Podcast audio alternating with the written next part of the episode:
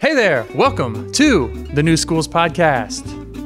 Heather Staker is the founder and president of Ready to Blend, where she leads a team of 150 facilitators in the United States, Middle East, and South America who are certified to deliver blended learning workshops to teachers.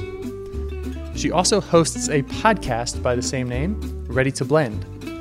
Heather is the co author of the book Blended Using Disruptive Innovation to Improve Schools and co founder of Brain Chase Productions, which creates online learning challenges disguised as worldwide treasure hunts for students in grades 1 through 8.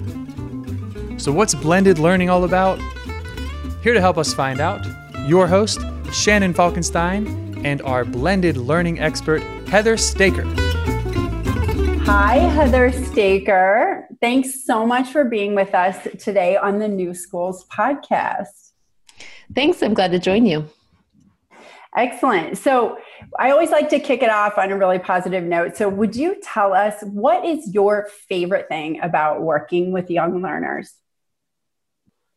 I think I love how young learners are naturally candid. So yesterday my son was coming home. He's he's in third grade and he was on his way home and he said mom i recited all of 99 bottles of beer on the wall from 99 down to zero. And then i kept going and i got to negative 99 bottles of beer on the wall and I just love how candid he is. I just love that he'll just tell me exactly where his mind is, and he'll they'll blurt out the funniest things as a result of just zero filter. They'll tell me exactly what they like and don't like. I love that. I wish adults were more like that sometimes. Oh, that's great. I love that anecdote. Yeah, I agree. Like I feel that children have their priorities right, that they want to have a great time. And that if we could preserve that, we would all be a lot less stressed out and have a lot better lives. So I, I think it's true. I, I have five children, and I remember when my first child was just talking and laughing and being so funny. Um, and so loud and friendly at the pharmacy. We were just at the local pharmacy. And I looked at him, I just thought, did I spawn you? Because we are not at all alike. And it, it just it just as a new mother at the time i had no idea that these emergent beings would have pre-packaged so much of a sense of self and so much to offer that was not directly related to my generic genetic inheritance. I've really noticed that as i've come to see these children developing into their own people over time Right. I imagine. And I just, I have two kids. So I notice that they are very different. And I imagine with five that you have even a lot more variety and, and that plays out where you're like, I don't really have control over any of this. They are just their own people that will, will flourish as they will. I think that's true. I mean, one of the things that as a mother that I've wrestled with a lot is how much do you try and expose your children to the classics like should they pl- all play soccer? Should they all play baseball? Um, should they all have some basic familiarity with like the classic extracurriculars that a lot of children experience? And what I've come to decide is that they're so unique in who each of them is that it's better to just try to honor their own path and help them find their gifts that they want to lean into. I feel like they're happier and I'm happier when we do that. But it took several years of rumbling to get to that point. Yeah, I think so. Uh, I agree with that, and I, I, in my own experience, and that's one thing that Acton has really given me is the ability to just dig in and like really trust that they know where they're going and they know what they want and to really do like Maria Montessori says and follow the child and trust the child. So Heather, you have um, you have a movement called Ready to Blend about blended learning.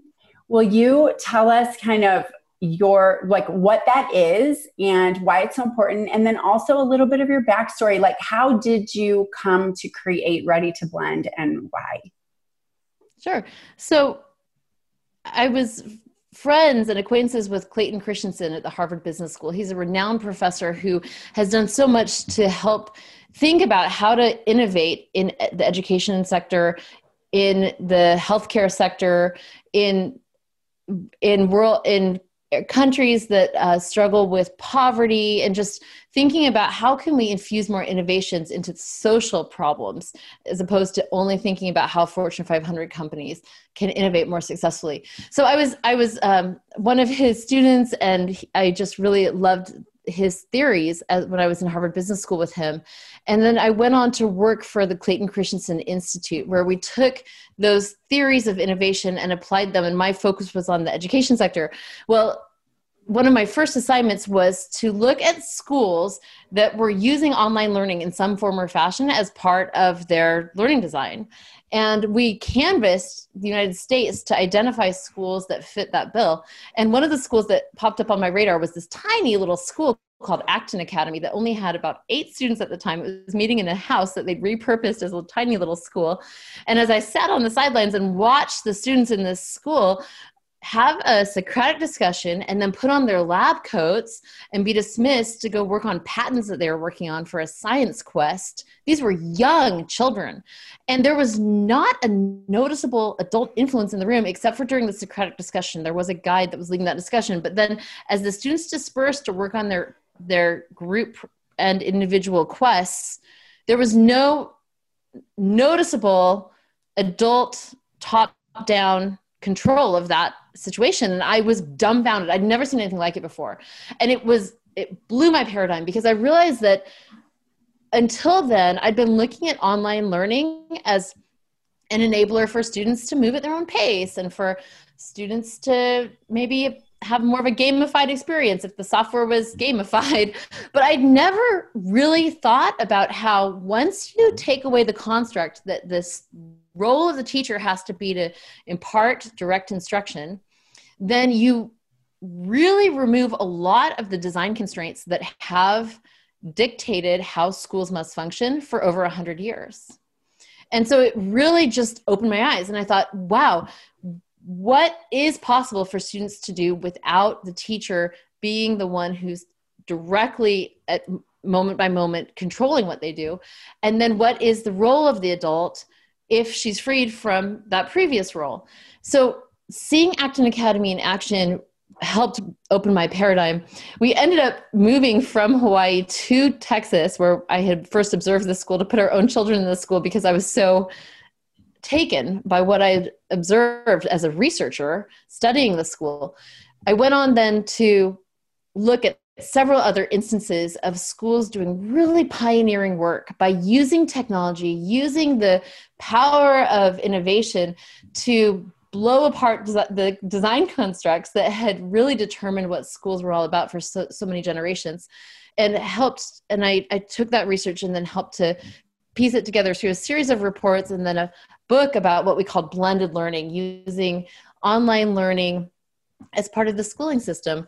And that eventually led to founding my own organization which is called ready to blend where i help educators of all stripes, whether they're in the public system or the private system or a micro school, think about how do you take the various pieces that are available and assemble them together in a new way that are, that's more student centered, that more allows children to lead their own journey, to move at their own pace, to have a more imaginative, creative learning experience. And then in in turn, what's the role of the adult? And that's really what we focus on on Ready at Ready to Blend is helping guide the adults to creating those environments for children and to re-envisioning how they contribute in even more meaningful way into children's lives once those new those pieces have been put together in a, in a new way Wow, thank you so much. I, this I want to go in like three different directions. So, one really quickly, did you had you looked at Sugata Mitra's um, hole in the wall experiments and school in the cloud? Experiments as part of your research and part of your um, knowledge?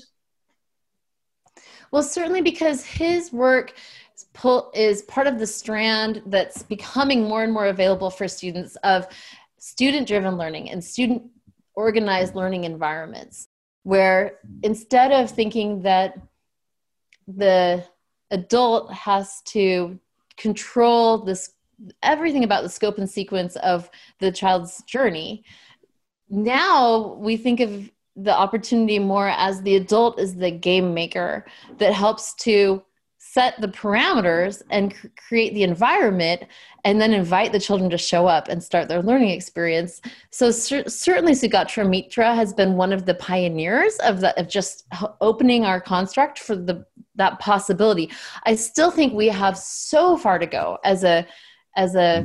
generation of adults to even begin to imagine how powerful children can be how much they can do i also think that some of the structures that need to be developed in order to really help equip students for that kind of capacity are still in the works. So it doesn't work very well. I've seen this happen again and again that a school that might be a traditional school says, We want to move to one of these more student driven, high agency environments.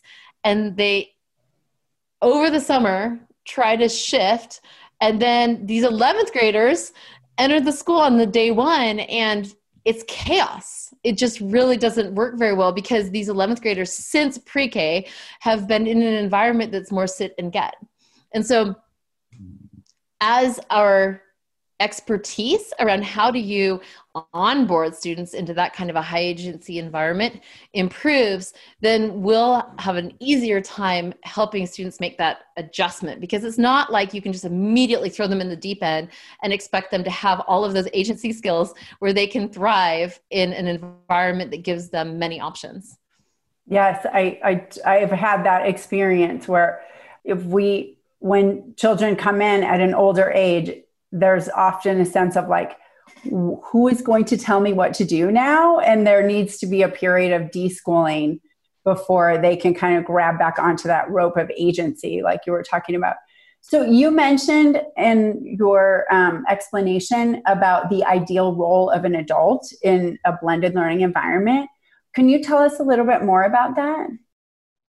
Sure. So, some of the research I did with the Clayton Christensen Institute led to a, a playbook that was called How to Create Higher Performing, Happier Classrooms in Seven Moves. And what we did was we looked at the best performing organizations in America and the organizations that also had really happy teams. And it turns out there is data that is available that, that identifies companies and other organizations that were successful and also it was a great place to work people were happy being there and we said what is it about the managers in those organizations that leads to those successes where the people are performing well and they're happy to be there? And then, could we replicate some of those same strategies in schools? Now, granted, students are not employees and teachers are not managers, but we thought there's something about these organizations that have managers who are able to have really high performing and happy teams that could be replicated perhaps in schools. And what we found was that the best managers in these organizations did a couple of things. One is that they empowered their teams and they didn't micromanage. And the second was that they gave radically frequent feedback. So, in essence, they were just really great coaches.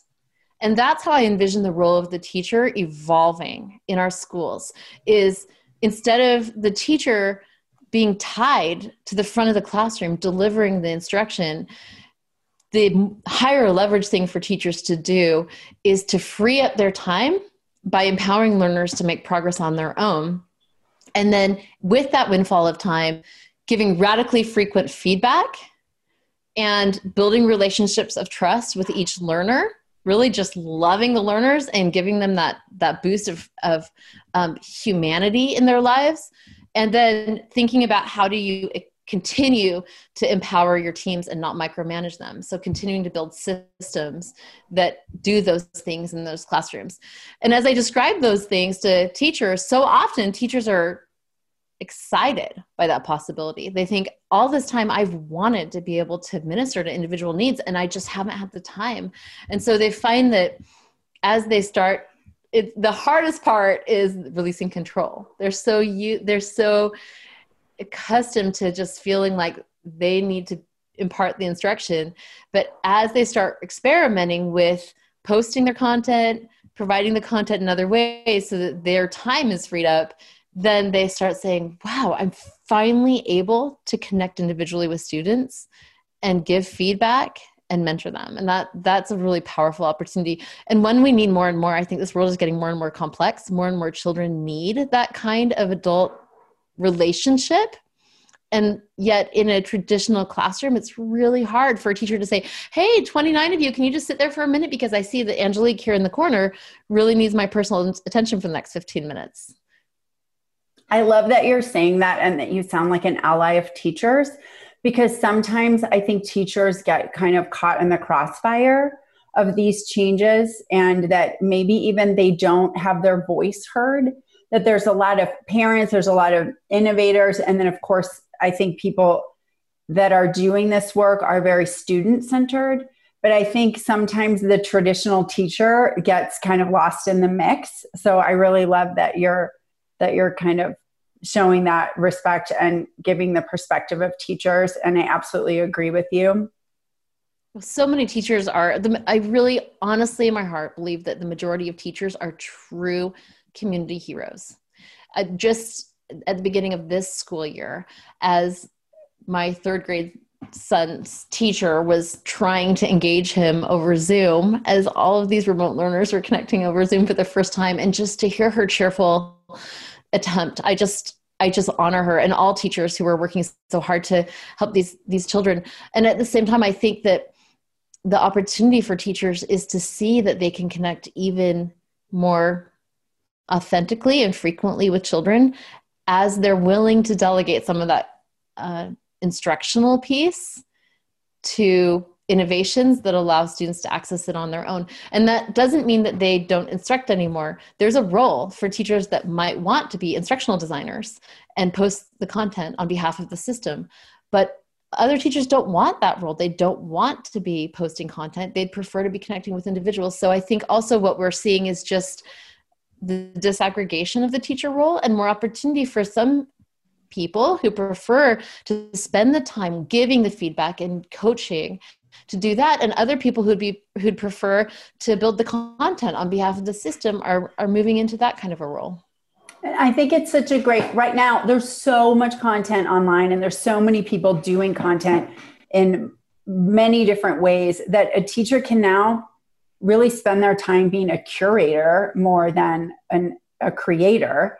And that would free up their time to do what you're saying like more one-on-one more coaching role, more game making and setting up like kind of the pathway that you go through the curriculum.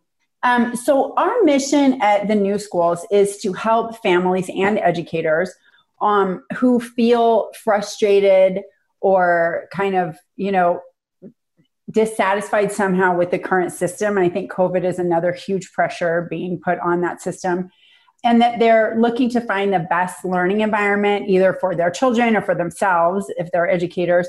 So for someone out there who's kind of in that position and is thinking of starting something new or is trying to find something different what advice would you give them based on your expertise and your research? One piece of advice is to do your due diligence about the micro school networks that are emerging right now because it takes a substantial amount of intellectual property to create really good curriculum or to know how to curate it correctly. And what I found is that some of these systems like like Acton Academy or Prenda that are coming together to help do that work are well worth the investment to and and and it's worth being part of that network. I don't have an affiliation with those organizations at this point so i'm not saying that um, in self-interest. I just have found that they have so many years of developing curriculum and structures that it helps sometimes to lean into those. So do your due diligence regarding what's already available.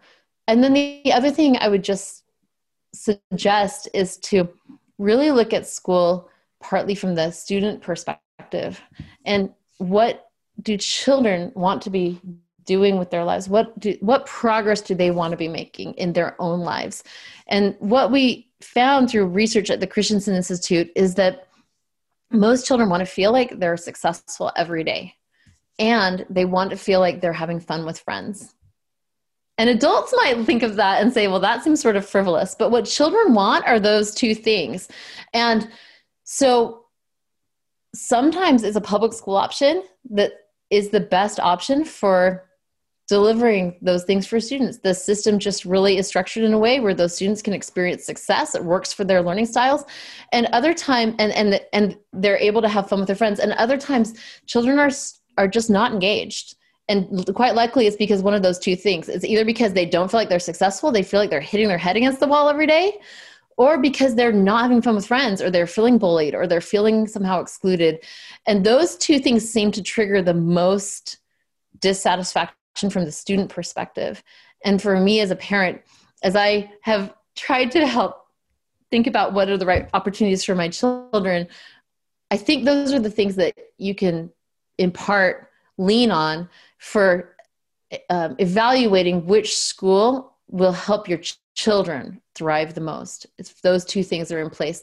The other thing that I found when I um, when we put our children in a micro school for a number of years was that it was just really nice to know that they were in an environment that was safe and where I, even if there was like a swear word, the children would come together and have a town hall to discuss like, how do we want to deal with this? And to know that they were in an environment where there was that kind of intentionality around the culture meant a lot to me as a parent. So kind of separate from the pedagogy, separate from the academics, just purely like the culture. I wanted to be a place that I knew was going to be really intentional around making sure that my children were in a, a place full of light during the day. And I felt like that was something that we found. And how would a parent um, determine those things? I think some parents may not even know how to sort of analyze a potential school environment to know if those things are present. Well, we were lucky enough to be able to visit a school and observe it for a while before we moved our children into it. And so it does seem like that's the the best is if the school happens to have an open door policy that allows you to observe. I think short of that that a lot of it comes down to what we can glean from the experiences of other parents and and children. And i do think that we're developing more tools uh, and a more of a of a of a worldview that supports alternative options for schooling.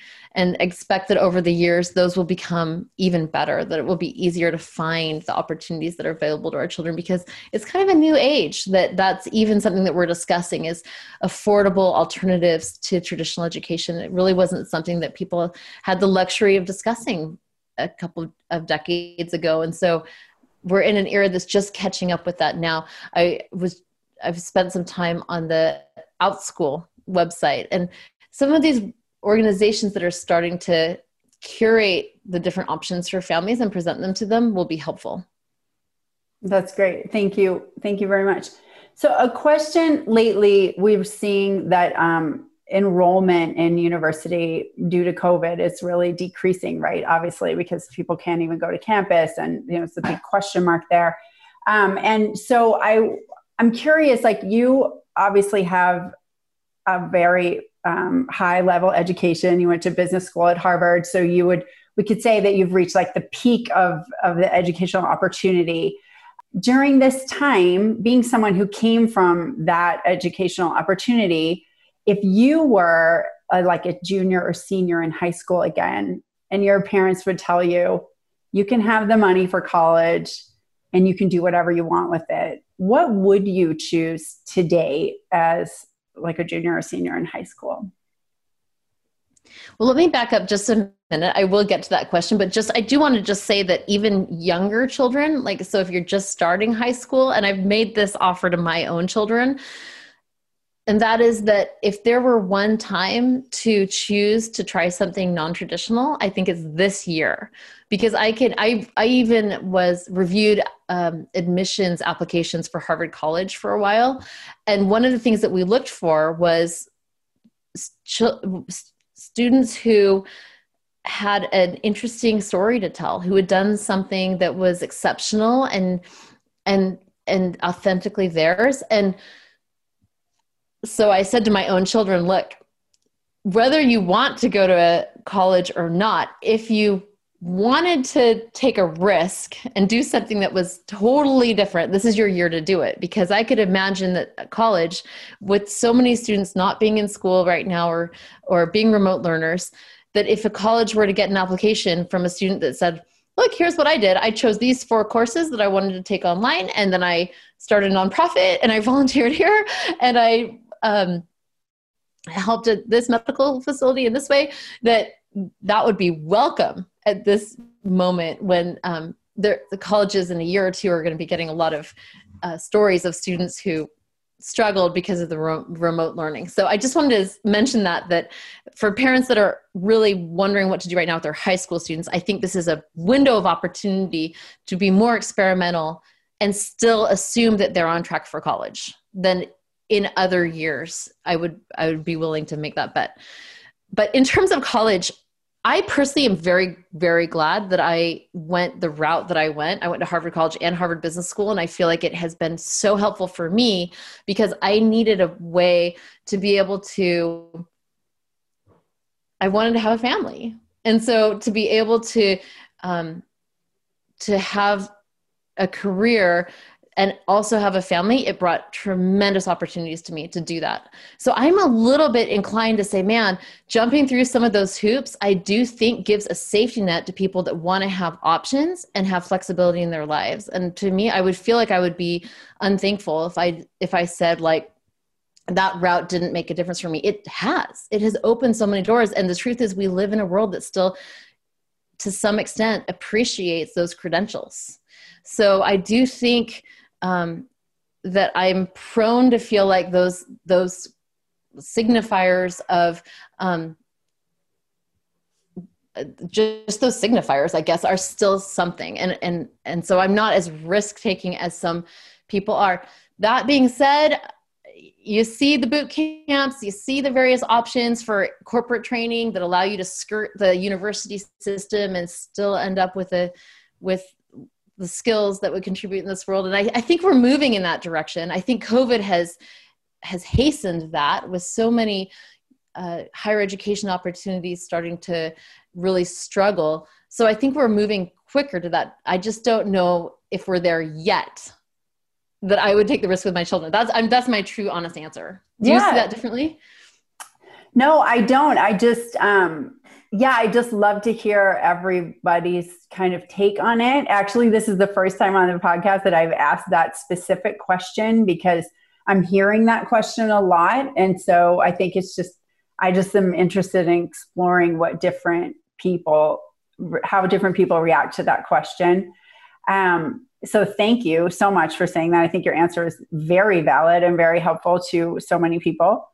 Um, and kind of further to that, do you believe that an alternative education, you know, like saying coming, going to a micro school or opting out and doing unschooling or homeschooling your kids, do you feel that that makes it harder to get into an elite university or um, yeah to get into an elite university or do you think it gives you an advantage or does it depend on kind of how you deal with that situation well, I'll tell you, I was talking to the founder of Minerva University. We were both speaking in Moscow at one point together. And as we were backstage waiting to go on stage, he I said that. I said, You're a non-traditional university. And so are you do you find that you're also really friendly to students who apply to you with non-traditional backgrounds? And have you found a way to to create an admission system that's very tolerant and flexible of students that don't have a traditional background? And he said i'll tell you what it's complicated for admissions officers to try to review candidacy based on portfolios. And that ultimately when they're getting thousands of applications and they get alternative portfolios as opposed to traditional transcripts and, and test scores that it's just very complicated. I don't think that means it's not that it necessarily penalizes you. I just think that universities haven't figured it out yet. And that one vision i have for k-12 education is that we'll have better organizations emerge that are able to validate ch- students' competencies. So that as students develop different areas of excellence and different areas of mastery, that they can demonstrate that in ways that then a third party could say that passes the bar. That is true excellence in that specific category. And then that would allow students to cobble together a portfolio of evidence that has been like validated by third party assessors and then present that evidence to higher education. We just don't have that ecosystem yet. But I think if that were to emerge, it would be easier for a student to take some classes here and do some things here and earn this certification here and then present it in a way that's that's reasonable for a university system to be able to digest. So, do you know of any movements to do that right now? Like, one thing that we've been evaluating in the Acton Network is mastery transcripts. Um, but that's really just right now. My school only goes to eighth grade, so I'm not in that yet. But um, have, are you aware of Mastery Transcript? And are there any other ones that you would say are emerging? Well, I hope some.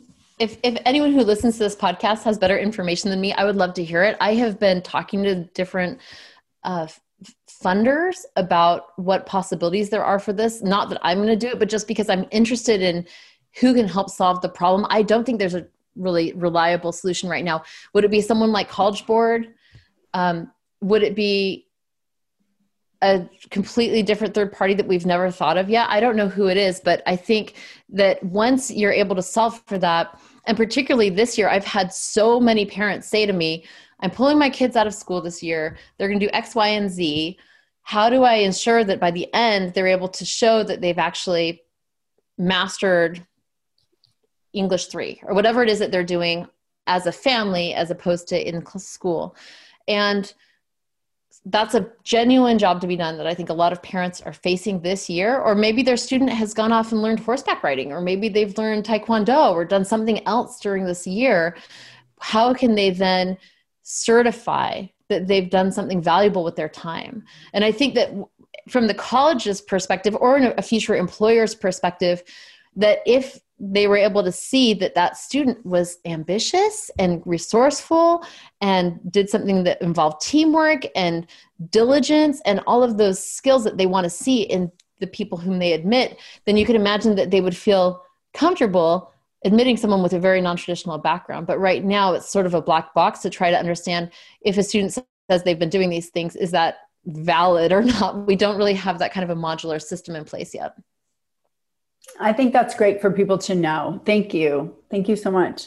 And not just know, but I think also to aspire to that really as we envision this world that's more student centered and that gives a lot more options to families and to students and to teachers, it's helpful to call out where it feels like there's gaps. And if there aren't gaps, if there are people who are doing exactly what I'm describing, then you and I need to know about it. Yes, so we definitely. need we need to call it out because I do think in 50 years when you have a podcast like this again, or if someone's doing this podcast, some of these problems will be solved. But we're really in like the second inning right now where we're just trying to create this world that's much more flexible and modular. And there are a lot of gaps.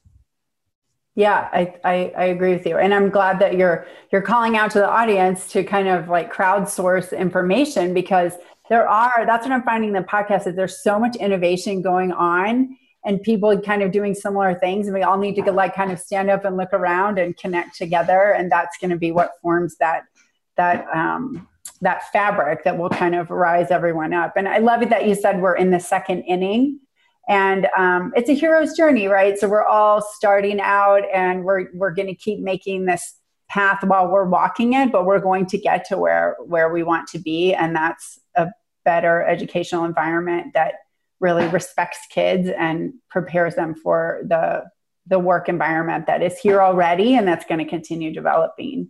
So i always have like a final question um, that is about metaphor. So i love metaphor and i think it really helps people to bridge in their minds um, and under a greater and deeper understanding of what we're talking about. So if you could create a metaphor that compares kind of the traditional system to um, to blended learning or to kind of like where we're going with all of this new schools stuff what would that be heather? Well one of the metaphors i talk about in my book is the electric golf cart that there are car companies that are trying to put to create the pure electric engine that's just going to get out there and compete head on against gasoline powered engines.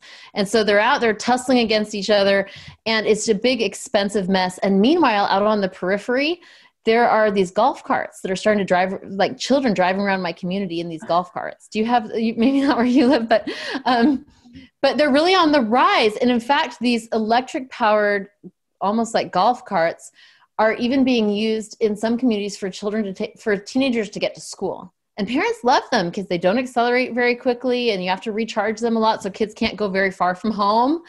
And over time those are what i think will become the car of the future because there's not so much they're good enough as they are right now. There's a market for them as they are right now. They're not really competing or threatening to the established like gasoline powered engine market. And so they'll get their start just out there serving the the parents of the teenagers who are happy with them. And they're also really popular with senior centers. So like in senior residential communities where the where the where the seniors can use them. And so that's the metaphor that i think for schooling where there's a lot of effort being made to innovate in the traditional system. But i think watch out for the golf carts that is a delightfully surprising metaphor. Thank you. That's really cool. Yes, my brother has one of those. My cousins have one of those. yes, I know exactly what you mean. Um, wonderful. Well, Heather, I have really enjoyed talking with you. And I imagine that our audience has learned so much from your wisdom and from sharing your personal experience. Um, so all the links to your work will be found, you know, on the podcast page and, and down below wherever it is. Um, but what is the quickest way that our listeners could find you if they wanted to find more information right now? If they'll go to readytoblend.com and just there's a big button that says contact us, and then you can select the ways that you might want to engage going forward, and then I'll reach out to you. Fantastic. And I think you have kind of a, a bi weekly freebie on Tuesdays. I signed up for that yesterday where you oh, offer resources to help That's right. and yeah. individuals. Yeah. The idea is that we need to share as these innovations are emerging and share the best that we're finding out there so that people aren't recreating what other people are working on. And so I'm helping with that curation process. So again, if you go to readyblend.com and then select contact us, you can get those biweekly um, shares that help just build this ecosystem out more quickly. Fantastic. Thank you so much, um, Heather Staker, and thank you to our listeners for stopping by today. Thank you, Shannon. Thank you. Thanks for listening to the New Schools Podcast. Tell a friend Previous episodes and show notes, including any books or websites our guests recommend, can be found at thenewschools.com. If you're a parent who is looking for a new school for your family, send us a message. We would love to help. We can answer questions, share the resources we have, and help you get in touch with people in your area who are on the same path, determined to provide their kids with the best education. It's wildly important work, Thank you for doing it, and we'll see you next time.